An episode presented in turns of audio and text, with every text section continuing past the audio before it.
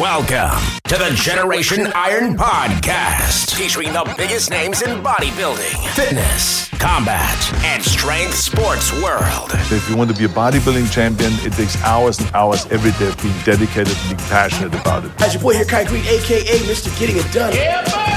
Tune in to the GI exclusives on the Generation Iron Airwaves. What's up, guys? This is Vlad, and we are back on the Generation Iron podcast. Today, I'm very excited to bring back to the podcast uh, a guest who's been frequent in our interviews. Uh, he's very outspoken in his views. Um, he spoke speaks very candidly about you know performance enhancing drugs, about synthol, um, and also about other substances that um, I would say are very controversial.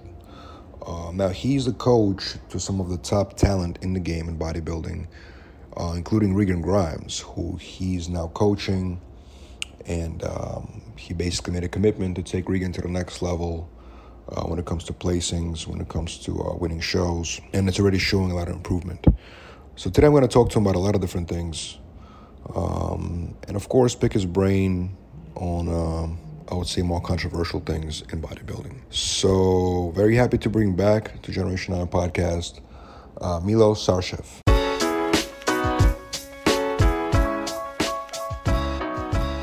So, so first of all, how you been? You've been busy. Huh? You've been all over the place.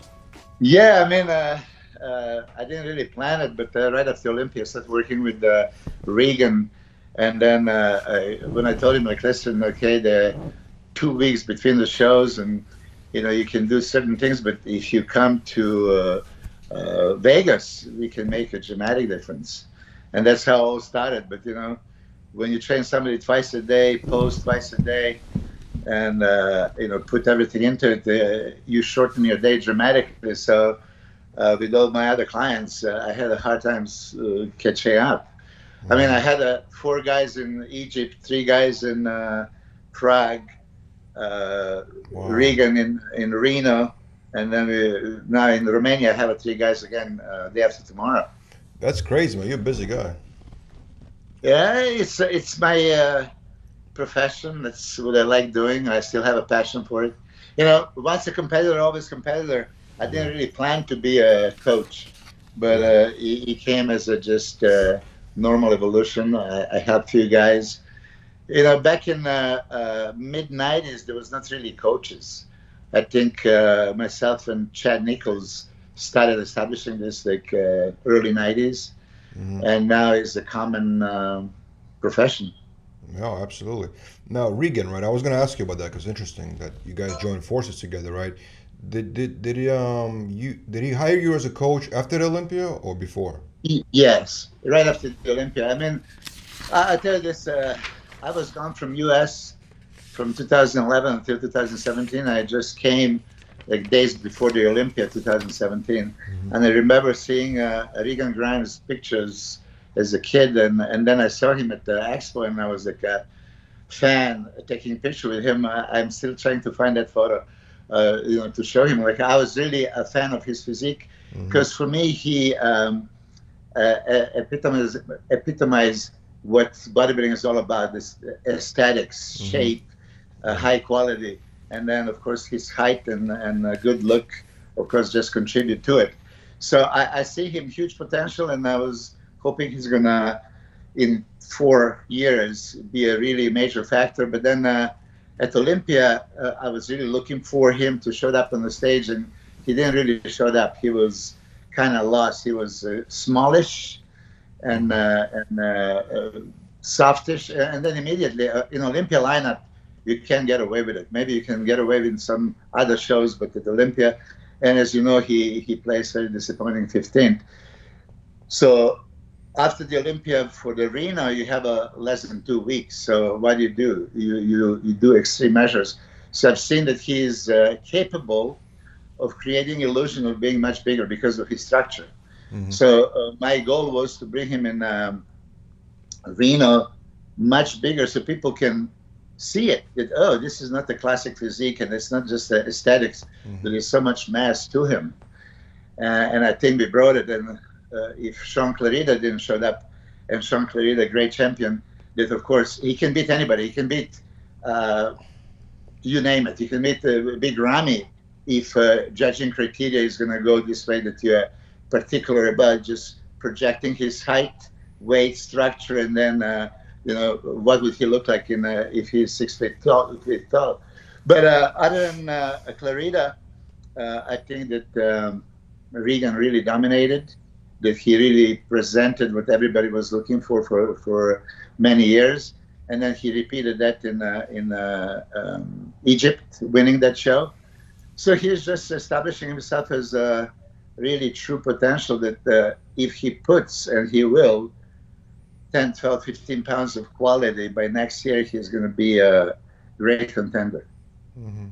Hey, honest question, man. I know it's I know it's a funny one, but like I know Shaun Clarida is a great champion, right? But uh, was Regan upset losing to uh, to him? Of course.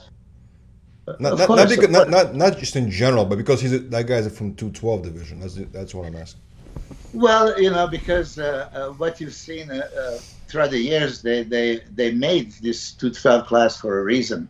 For the smaller guys like this can maybe compete uh, and be comparable. Mm. And uh, back in the day, I understand there was Danny Padilla, original giant killer, and, and Mohamed Makkawy, and some smaller guys that there was I mean Mohamed Makkawy beat uh, Lee Haney you know a year before uh, Lee Haney win the Olympia so back in the day yeah judging was a little bit different but uh, throughout the 90s and, and after the 90s bigger is better it was established. So you would assume that uh, 175 pound guy no matter what he looks like would not be able to affect 270 pound guy. Right. And uh, but I, I, tell you this uh, as soon as Shaun signed up for it, it's like, oh my god, this is this is trouble because uh, he always comes super shredded, super hard, complete. He is a little bit narrow, but uh, I knew nobody was going to touch his condition, mm. his hardness.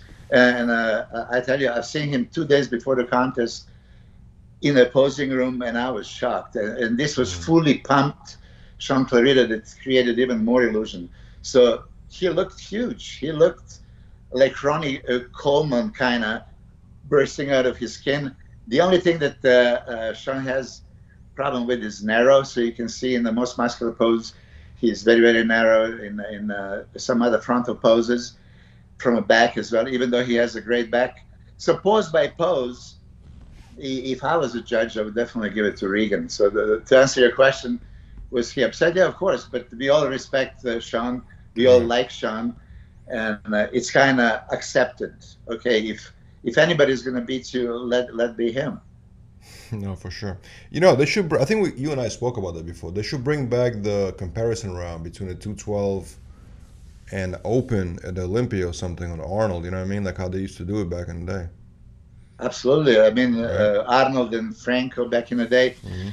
Uh, I even uh, raised that issue with uh, Jake Woods backstage uh, after Shaun Clarida won. I said, Jake, isn't that sufficient for you and uh, IFBB to see that uh, two 12 guys can be very competitive? Mm-hmm. Now, Shaun Clarida is IFBB Pro Champion. He qualified for Olympia. So he earned. Olympia qualification is so hard to earn. Mm-hmm. Now, if you earn it in two class, you should be allowed to compete in two classes. It is different day, uh, Friday, Saturday, Saturday, Sunday. I mean, uh, I would love nothing more but to see him on uh, Olympia stage. Anybody that qualified, earned that uh, qualifi- Olympic qualification should be on Olympia stage in each category they qualified. I hear what you're saying. Now, um, were you surprised that Shaun Clarida lost the, the 212 title, his title at the Olympia? Or what did you think about how the the comparison between him and Derek is so different? I thought, you know what I'm saying. And yes. Obviously, it's my opinion, but like in your professional opinion, um, yes. were you see, surprised or no? If, if Derek beat him, at Olympia, so should Regan at the Reno show. Uh, there was no question that uh, best condition on the Olympia stage, 212, was Shaun Clarida. He was that rock hard dance, strided, uh, super dry. Mm-hmm. And uh, even though uh, Derek brought way improved conditioning, he was still, still softish, softish, especially from you know front from upper body. But that structure when he opens up and he has that crazy V taper, unbeatable front double biceps, unbeatable back double biceps, and structurally he was beating Shaun. It was so apparent. Uh, I saw Derek winning, and uh, you see that's the uh, you can't just judge the conditioning as uh, the only aspect. If conditioning is fair and everything else is overwhelming, then uh, I completely agree with the judges mm-hmm. that uh, you should go who is uh, more complete. But on that note, if uh, Derek could beat uh, Shaun, so could Regan. So wait a second. Do, do you think the judging criteria changes between show to show? Like from Olympia, judges looking for something else at than in Reno or Egypt? Like, you know what I'm saying? Is it does it change? No, no, you know, not necessarily. Because look, I learned to respect uh, what judges are doing. I, I mm. try to put myself in the hot seat of a, as a judge and say, okay, now, you know, make a decision and then elaborate why I made that decision. Mm-hmm. And like I said in the like Texas Pro Show when I was watching the guys, uh, I was flip flip flopping. You know, one comparison, one round, I would give it to. Uh, um, Iain Valliere. Next time I would give some poses to Steve Kuclo next to the uh, Phil Clahar. And then the same pose in a second, third, fourth call out, I, I start changing. And, and, I'm sure judges are human beings just like we are. And they see what they see. In a, a last contest in Prague, um, Regan was clearly second, six points. So that's uh, second place from every judge across the board at the pre-judging. At the finals, he was fourth place across the board from every judge. Mm-hmm. They saw him slipping a little bit, and they award uh, Rafael Brandao mm-hmm. and, uh, and got him uh, ahead of him. So it's not like they're changing criteria. It's dynamic sport. Uh, you see all the commentators. Oh, this guy is fading. This guy is flattening out. This guy is mm-hmm. sweating. Uh, you know, losing control over the midsection and legs. Mm-hmm. So, you know, all of us, if you just look at the pictures, okay, we know what somebody looks like, or he is better than this guy. Well, he needs to prove it on the stage in every single comparison, in every single pose, or most of the poses. Mm-hmm. So I, I, don't think the judges are changing criteria. Uh, I, I, think that uh, it would be just interesting. What would they do if they put uh, Big Ramy next to Shaun Clarida? So if you if you mm-hmm. you know look at the uh, size, of course. uh, it would not even be comparison. It would be uh, finished before it even started. But completeness, hardness, conditioning, uh, balance, uh, shape. You know, he can give argument that oh, you know, he can he can possibly be very competitive, mm-hmm. and then judges need to decide. I just don't see that uh, this was going to be happening nowadays because they had 212 pound for a reason. But to go back to what you were saying, yeah, should 212 winner be allowed to, to contest for overall Olympia title open like Arnold and Franco? Absolutely. And I think we wish that uh, Flex Lewis several years in a row had a chance to stand next to Phil Heath or to Shawn Rhoden uh, when, when they were respected uh, Olympia champions. Now, you know, back to Regan, right? So obviously he's very talented, you know, um, incredibly successful so far in different aspects in fitness and bodybuilding, right? Um, now, obviously, he joined forces with you. Now, obviously, he's been competing for a few years now, and he's been working probably with with some really good coaches. I I'm not sure who he worked with, but whatever. Now, what do you what do you do differently? You know what I mean? Like, what is your game plan, and what are you doing differently so far, in order to bring him to that, you know, to that top top spot? Okay, so many coaches, many bodybuilders accept uh, mediocrity or just uh, doing what is uh, expected of, you know, what uh, they think.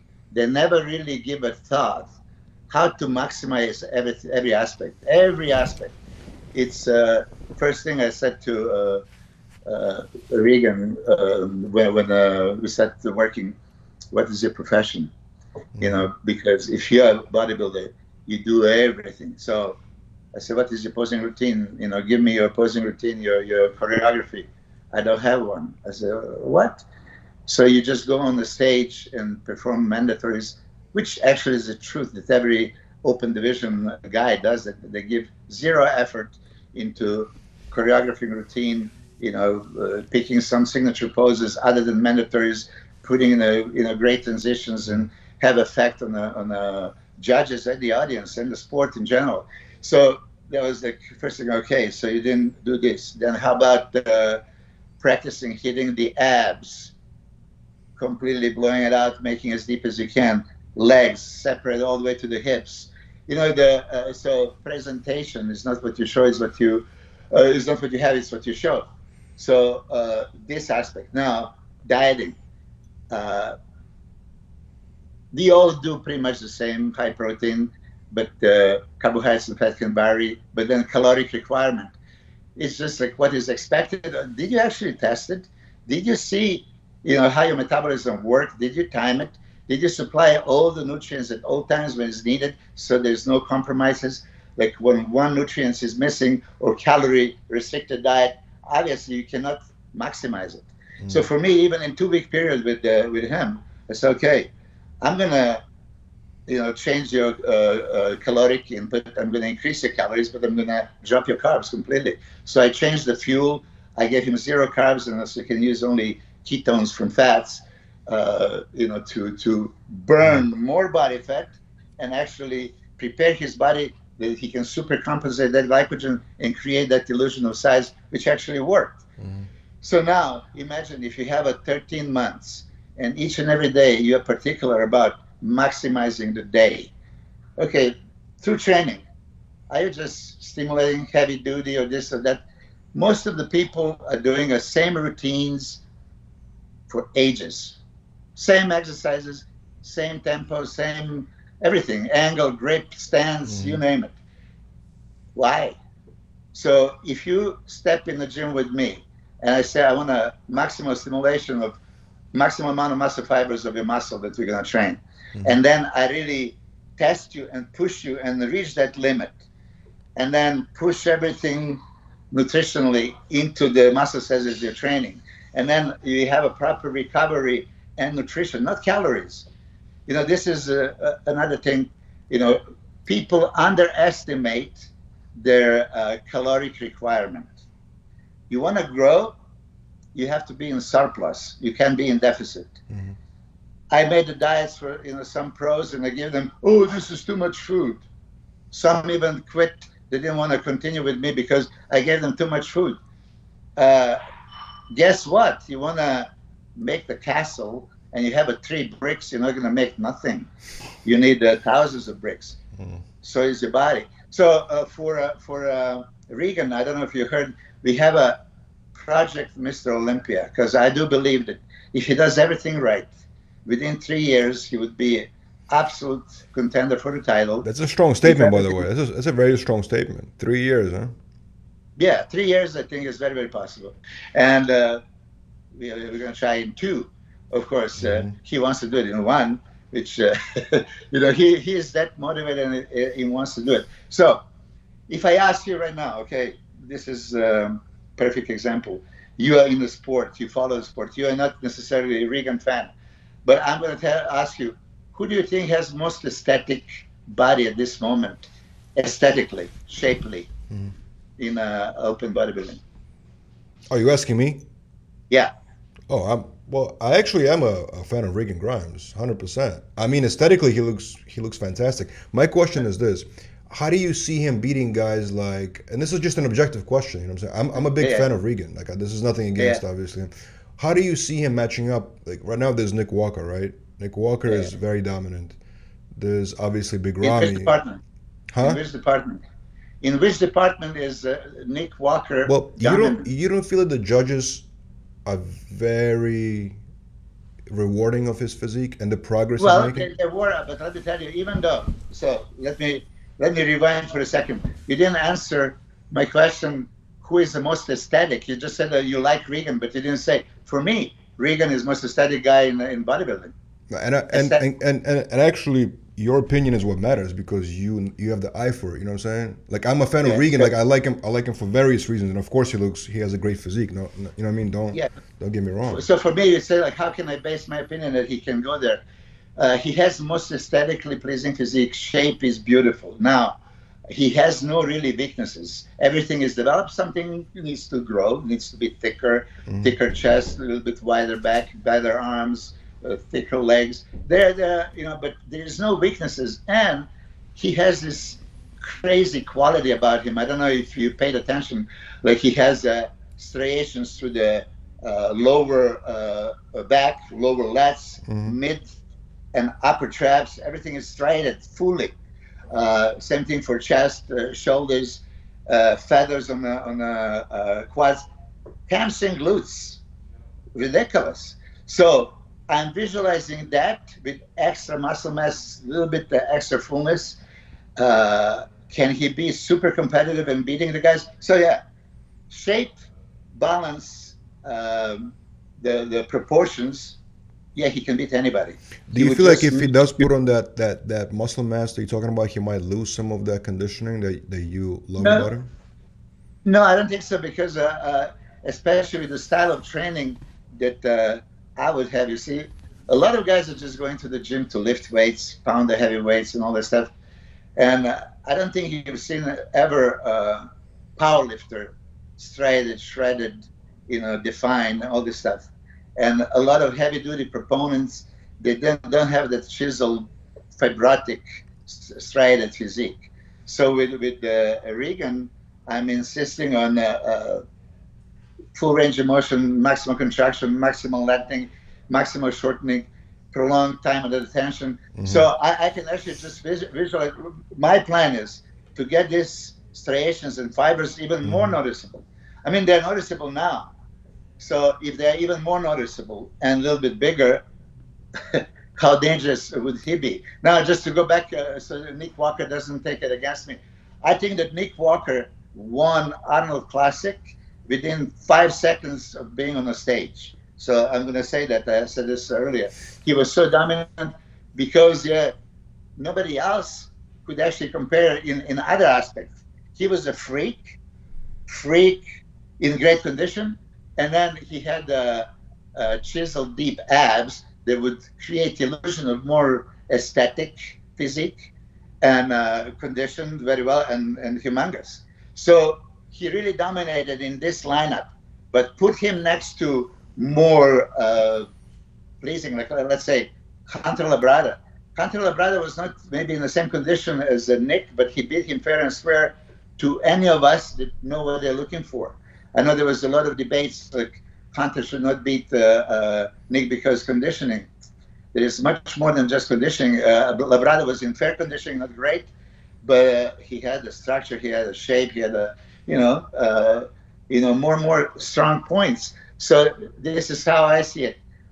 Would Nick Walker still be a, a potential for Olympia title? Hell yes. I mean, mass monsters, uh, if uh, they came in uh, crazy condition, could be again flavor of the day, so to speak. Well, that, I mean, that's what I'm saying. The judges seem to be really gravitating toward. It's not just Nick Walker. I'm using it as an example. Right? There's also Big Ramy. Mm-hmm. There's Ian, obviously, and then Hunter Labrada. Like they all, you know what I mean? They all have something similar. You know what I'm saying? Obviously, Regan, who I think is is amazing. What I'm saying is like, if he's yeah. going to chase the he, the plan is to kind of obviously he's aesthetically you know very pleasing. What I'm saying is is the goal to get the mass going, right? Is that is that sort of what you're saying? His goal is to, to get him bigger, of course, because with, with this size he would not contest for a title. I mean, we all know that uh, most beautiful shape. I, I would say this: ask a million people uh, whose physique they would uh, they would like to take for their own and many is going to pick uh, Regan because Absolutely, hundred percent, hundred percent. I agree with you, hundred percent. Okay, so but but uh, now that's the question, and uh, uh, is this a freak show or a beauty show? Is this going to be just a, a freak muscle mass, or is it going to actually have to be beauty and shape and balance to it? So. The the um, Brandon Curry being so close, being second, two, year, two years mm-hmm. in a row. Right. Uh, Phil Heath being third last year and Hadi fourth. Now Hadi was third, right? So they're still looking, you know, for a shapely physique and aesthetic. Uh, you can say that uh, Brandon is extremely aesthetic, extremely. That this is pretty much also ideal shape, small waist, flaring lats, uh, X frame, uh, V taper, round muscle bellies you know, and, he pushed Ramy. It's not like uh, Ramy had a, cakewalk. And I think especially Hadi Chupan pushed uh, Ramy, especially at the finals. If it went to to uh, Hadi Chupan, I wouldn't be against it. Why is why are so many fans so mean to Brandon Curry? They, they keep making fun of his legs. I don't understand. I mean, like he he is the Mr. Olympia. You know what I'm saying? He's the second in the world today, and they keep saying his legs are. I don't know. Do you do you understand what they're talking about? Some of those people online. I, I didn't see them as a hurtful uh, um, comments. I mean, uh, maybe I, I, didn't read the, fans, the right. I'm saying the fans online. They, they keep they keep making they keep saying his legs are not deserving to be in the Olympia stage, which is crazy. Well, no, let's let's be real. And I'm going to say this: he needs to uh, catch up in his legs to to create a more balance. And uh, here, do. But do, Milos, he's uh, second in the world, though. Come on, he's second. Yeah, second in the world. But uh, here it is. Best example with uh, uh, athletes, the the fans are talking. Take the picture of a top three and cover the upper body. Okay. Mm-hmm. So take the picture of the top three and cover the upper body from front, side, and back. And that would, you know, pretty much answer you, right? Then cover the legs and then look at the upper body. You're going to get a different picture. So what does it tell you? Balance is not there. If the upper body guy that is dominating, you know, can have the same kind of legs, now you're, you're having a different story. So I love Brandon's physique. Look, if I would choose anybody's physique uh, from Olympia stage, it would be first Regan and second Brandon. You know, this is what I would choose for myself. That this is like really ideal. But if I would be Brandon, I wouldn't take this uh, comments as a, as a negative. It's just to to burn fuel to improve them even more. I say this, uh, and I I stand behind it. Whoever wants to develop legs, they can. Legs are so very easy to put the load on a quads if you want it. If you want to go to the gym to socialize, to make it look like you're training, do some leg presses, do some, you know, no. We were talking uh, three days ago. Jay Cotton, Jay is still squatting. Okay, I cannot go to the gym nowadays and see anybody squat. I didn't see in last two years in any gym. They use they use the, the leg presses. Day, they use leg presses now. Leg presses, leg extensions, this uh, this and that. I mean, uh, they're going easy, easy way. You know, so if uh, you want to build the legs, have you ever heard for squats? Can you can you try them, please? and then see. I mean, this is how I would start. then you go to the. I mean, I, I like to be sarcastic, yeah, and then they're, they're going to call me a names. No, but no. I speak the language. I speak the truth. I developed my uh, when I came to the United States. My legs were pathetic. I don't know if you've seen. I had some pictures that I was hiding in a barrel. I was just showing my upper body because I had no legs. I had a flamingo legs. I came to the uh, states and said, okay. Uh, it's clear. either I'm going to develop them, I don't. And within one year, I, I, I, made them explode. And then in a couple of extra years, I made them more dominant than my upper body. And not just that, but the uh, people that I would train, I would not babysit them. I would not accept their excuses. I mean, when you have a 20 something year old guy or they tell you, my knees, 20 something year old guy, right? I didn't even feel my knees until you know 40 years of age when uh, of course I was pounding and uh, I was not really uh, you know much careful. But nowadays, one thing they don't want to do the, that work. We all know how to develop legs. Uh, secondly, the only thing is overtraining. Overtraining. Most of the guys that uh, I deal with, oh, they, they train two days on, one day off, and you know, I train six days a week, twice a day, for 15 years never felt overtrained in my life.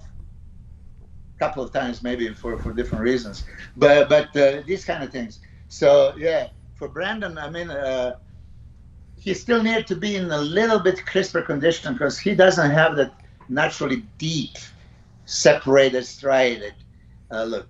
So if he squeeze life out of the muscle, I said that many times. There is a contraction and maximal contraction and there's a huge difference. They say time under tension. No, no, no. It's time under maximal tension. So if you apply that training and you start seeing every fiber on the chest and every fiber on the delt and every fiber on the lats and the quads when you lock it up and you see it. Then you visualize it and you create deeper and deeper, and in a few months it's going to happen. Who do you think is the hardest working bodybuilder in the industry that you've witnessed personally, that you know of? Hardest working? Mm. Uh, I do think that Hadi chupan mm. uh, would be. I, have seen some of his training, and I see he's in shape year around. Um, again, this is uh, just what I think. Uh, you know, seeing from uh, outside, I, I, very much like Iain Valliere. I see how he trains, and it's something, yeah. but uh, you know, to be respected. Shaun Clarida. Oh my God, mm. Shaun Clarida. Um,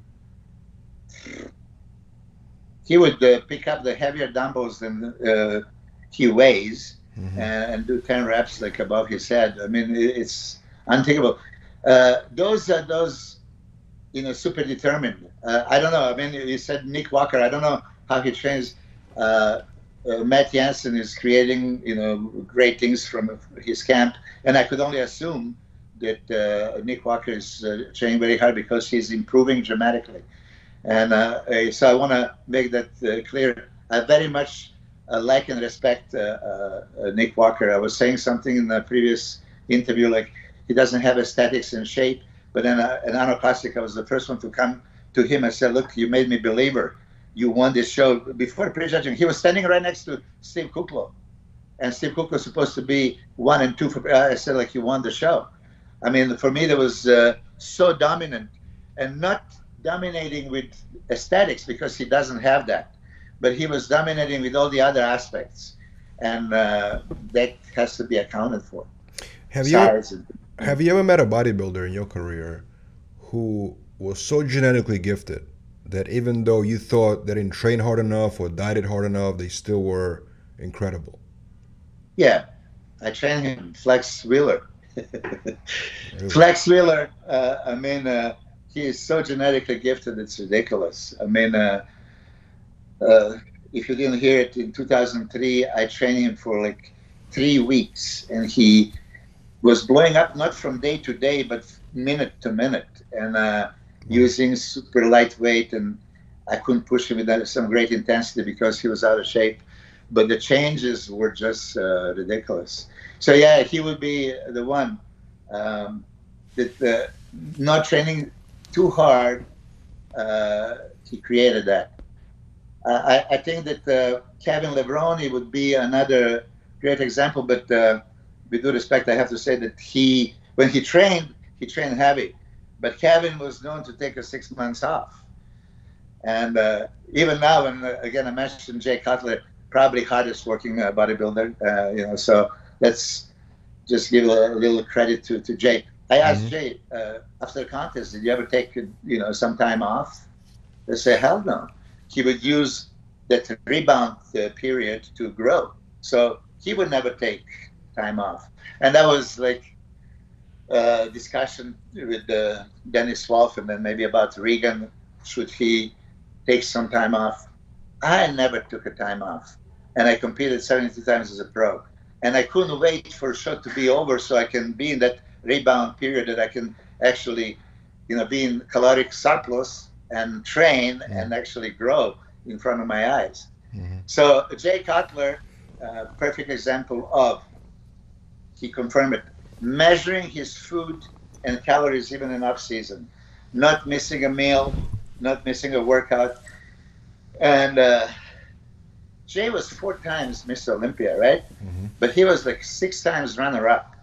So just think about if Jay Cutler uh, converted these uh, runner-up positions to uh, Sandow titles, he would be most successful bodybuilder of all time. And he was not genetically gifted.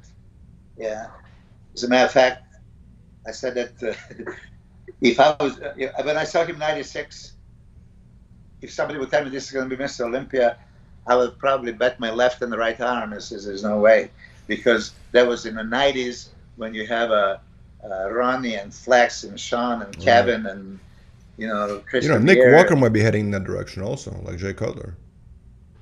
Could be. Listen, a lot of people say that, and uh, his popularity is off the chart. So I know that Nick Walker fans, when they hear me say anything remotely that maybe doesn't sound positive, you know, therefore negative, they would be pissed off at me. But uh, hey, uh, Nick Walker cannot uh, outshape some of the guys, but he would be able to outmuscle, outcondition, you know, and have that freak factor. And then it's going to be up to judges to decide. What's the craziest body transformation you've seen from somebody, like from like in a year or even a few months that you've seen somebody transform their body?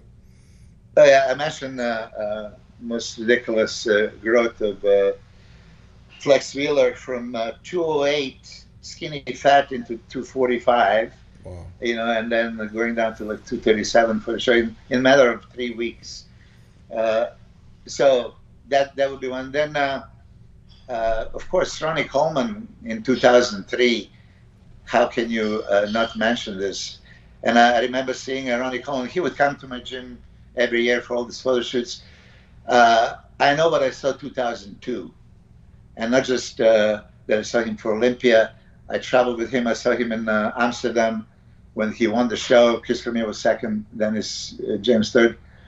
You know, and then he went to GNC and he lost to Gunter. That was 2002 version of uh, Ronnie. 2003 version of Ronnie showed up in my gym, and I mean, we all were, you know, breathless. That was like, oh my god. So yeah, that was the biggest transformation. You know, a lot of people don't talk about that. That Gunter beat uh, Ronnie when Ronnie was already Mr. Olympia. Like I interviewed Gunter about that actually, but that kind of like nobody really talks about that in the history of bodybuilding. We, we actually brought well, up an interview uh, with him. It's it's important, I think, no? Yeah, fair and square. He may, of course, Ronnie is gonna never accept that he lost. That you know, judges gave it to Gunter. They had a, you know probably enough reasons. Gunter shined at the 2002 Olympia. Nobody expected him to be in top 10. Hmm. Uh, I think with the the way he looked, uh, I mean, he could have won Olympia 2002. The way he looked. You see, this is how people are just uh, uh myopic and they don't see far. Uh, put him right next to the, oh, he could be top six. No, no. Now, uh, compare those top six. There is an argument that uh, Gunter could win 2006 Olympia, and probably many judges saw that. So now going to the GNC show, uh, they would give him a much better look, and they did. And he beat many guys that beat him at Olympia, and he actually dethroned uh, uh, Ronnie. And I think at that moment, there was never to be expected that somebody can beat Ronnie. Mm-hmm. So now, after this happened, they created uh, hype for the Olympia. Mm-hmm. Can Gunter repeat it? And then 2003, Jay Cutler uh, convincingly won that Ironman and Arnold Classic, and he looked like a freak. Now there was like two guys that can really contest uh, um, Ronnie for a title because let's face it, 2000 2001, 2002 version of Ronnie was good, but not that 98, 99, and 2003 dominable, you know, dominated. Uh, the, the, he left a room that somebody can speak in, like uh, uh, Kevin Levrone in this uh, one of the shows, and uh, it, it, was wide open. But uh, when Ronnie showed up at that photo shoot, like three months before the Olympia, and I've seen Jay and I've seen uh, Gunter's reaction right there in front of me. They lost right that day because wow. w- when he showed up, he was inhumane. This was ridiculous. How do you feel Size about? How do you feel about Chris Bumstead? Because I feel like Chris Bumstead is constantly making such insane improvements every year. Do you feel the same way? And do you feel like anybody can defeat him? Like present? Yeah, Chris Bumstead uh, shocked me. Now, when you say like uh, biggest changes maybe from 2019 2020 version of Chris Bumstead is uh, one of those also shocking trans- uh, transformations. Yeah. And everything went for better. His uh, size, his shape, his mm. thickness, his width, his conditioning, back, uh, leaps and bounds, uh, legs better, abs better, chest, shoulders much fuller, arms improved. So yeah, he did this, and he established himself as pretty much uh, unbeatable, mm-hmm. you know, in, in that uh, category.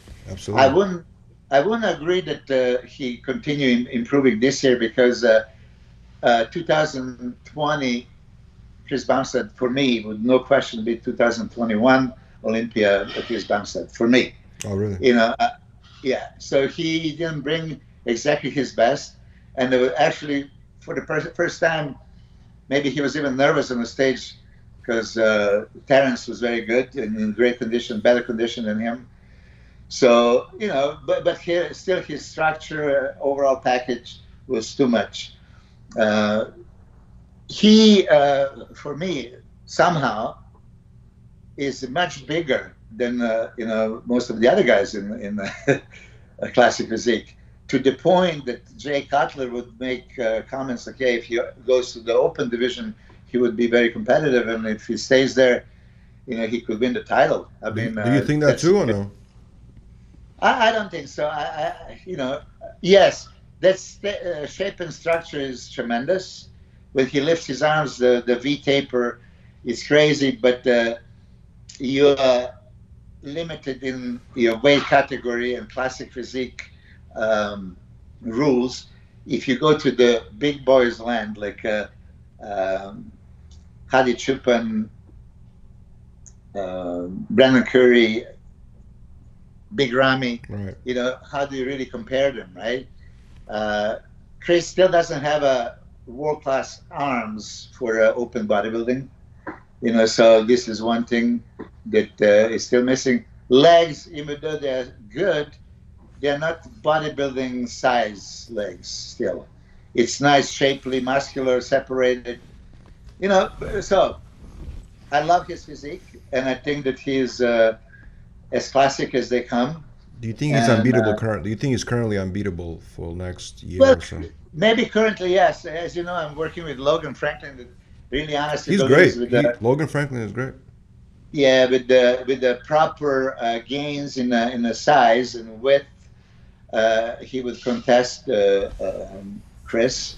He honestly believes uh, he believes that he has uh, you know much better arms, and uh, you know that the shape is very comparable. That he needs to improve his back, lats, a little bit thickness, a kind of improvement that Chris made from 2019 to 2020, and then he would uh, probably be closer. You know, he he is uh, just using that uh, hashtag. Uh, uh, closing the distance but uh, yes for sure chris is right now very dominating and uh, many people don't see him lose uh, the title for, for years I want to ask you about Roelly Winklaar, right? Obviously, he's a one of the top bodybuilders, right? Um, it seems like this year specifically, he wasn't placing as high. I've saw you mentioned something about him also kind of declined a little bit. What do you think he's missing this year um, in his Oh. physique? he's missing condi- conditioning big time control over his midsection and legs uh, and uh, I, I watched him from chicago show that he entered. Going into the show he was one of the favorites. And then uh, you would expect him to, be- in first call out in top three contender right away possibly winning the title because he was the biggest name. You know when you a top three olympia contender Arnold Classic champion, and you're going into the smaller show, you're immediately favored. But uh, he didn't really look uh, anything like uh, Roelly Winklaar that we know. So uh, he asked me what is my opinion, and he thought that he was much smaller. I said, like, yeah, uh, as smaller as he was, he was still big enough. That wasn't the case, but uh, he needed conditioning and he needed legs. So in the other shows that he entered, he tried to put that size back, and in this last show in Prague, he was humongous. He was that old uh, uh, Roelly uh, size, but still conditioning was not there.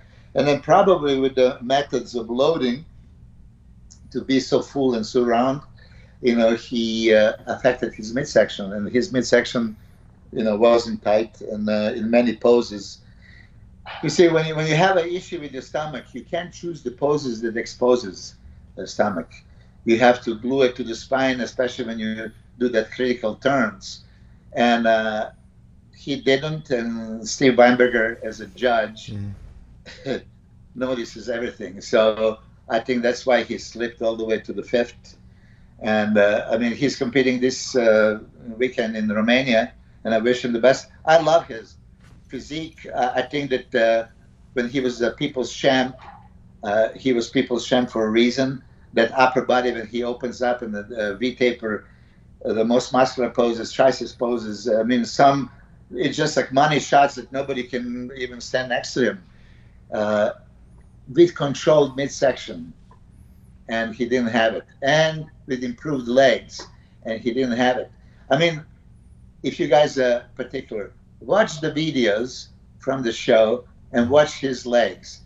Within three to four seconds, they start disappearing. So you, you can't do that when you are at the pro level and you're in the lineup. That's uh, half of the body. If you, I don't have a big legs, that was the case with the Brandon Curry as well, and then you relax them. So now, when you don't have big legs and you relax them, they're going to look what? Even smaller. They're not going to be separated. And anybody that stand next to you ready is going to dominate you. And then you're going to lose, and then you're going to wander, and you're going to have a, you know, complaints. No, uh, you are judged by what you're presenting on the stage, and that's uh, half of the body. Uh, last thing I want to ask you, uh, Milos, is um, more like an opinion thing, right? Um, are you familiar with this guy from Europe, Michael Krizo? He competes in uh, Slovakia. He's in the IFBB uh, elite division, whatever, right? He's like an yes. ultimate champion over there. He's dominating all the shows. Michael Krizo, right? Yeah. So phenomenal. Yeah. So uh, you know, a lot of people always wondering how would he do here, like on the Olympia stage against the top pros. In your professional opinion, look, I'm sure you're familiar with his physique, right? How do you think he would do against the top guys at Olympia?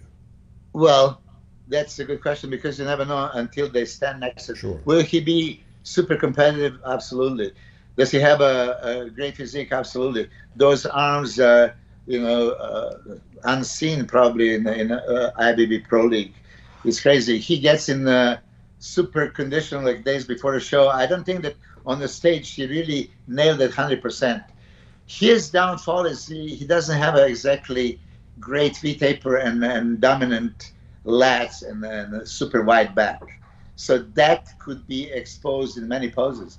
Front relax, front double, uh, front double biceps, back double biceps, back relax pose, lat spread poses, right? Mm-hmm. So this is what I think that he would need to work on if he uh, plans to switch.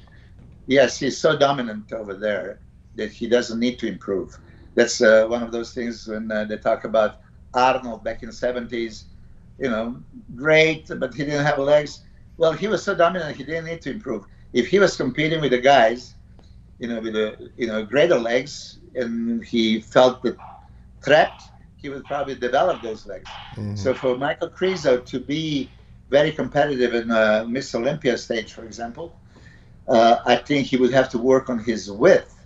If he improves his width, he's super dangerous. I mean, guy has everything, no weaknesses otherwise. Fullness, roundness, uh, quality, striations, cartoonish look, crazy shoulders, crazy chest, crazy mm-hmm. arms, very good legs. Yeah, so uh, I wouldn't say he would beat this guy or that guy. You know, this is how Nick Walker or him they, they go over.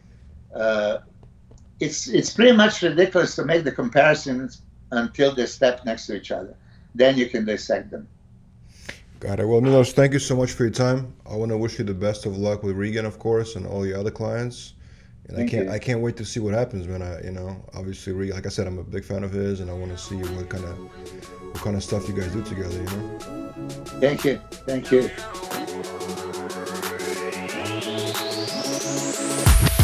Visit GenerationIron.com for even more GI exclusive content on all things bodybuilding, fitness, combat, and strength sports. And don't forget to rate, review, and subscribe to this show on Apple Podcasts or wherever podcasts are downloaded.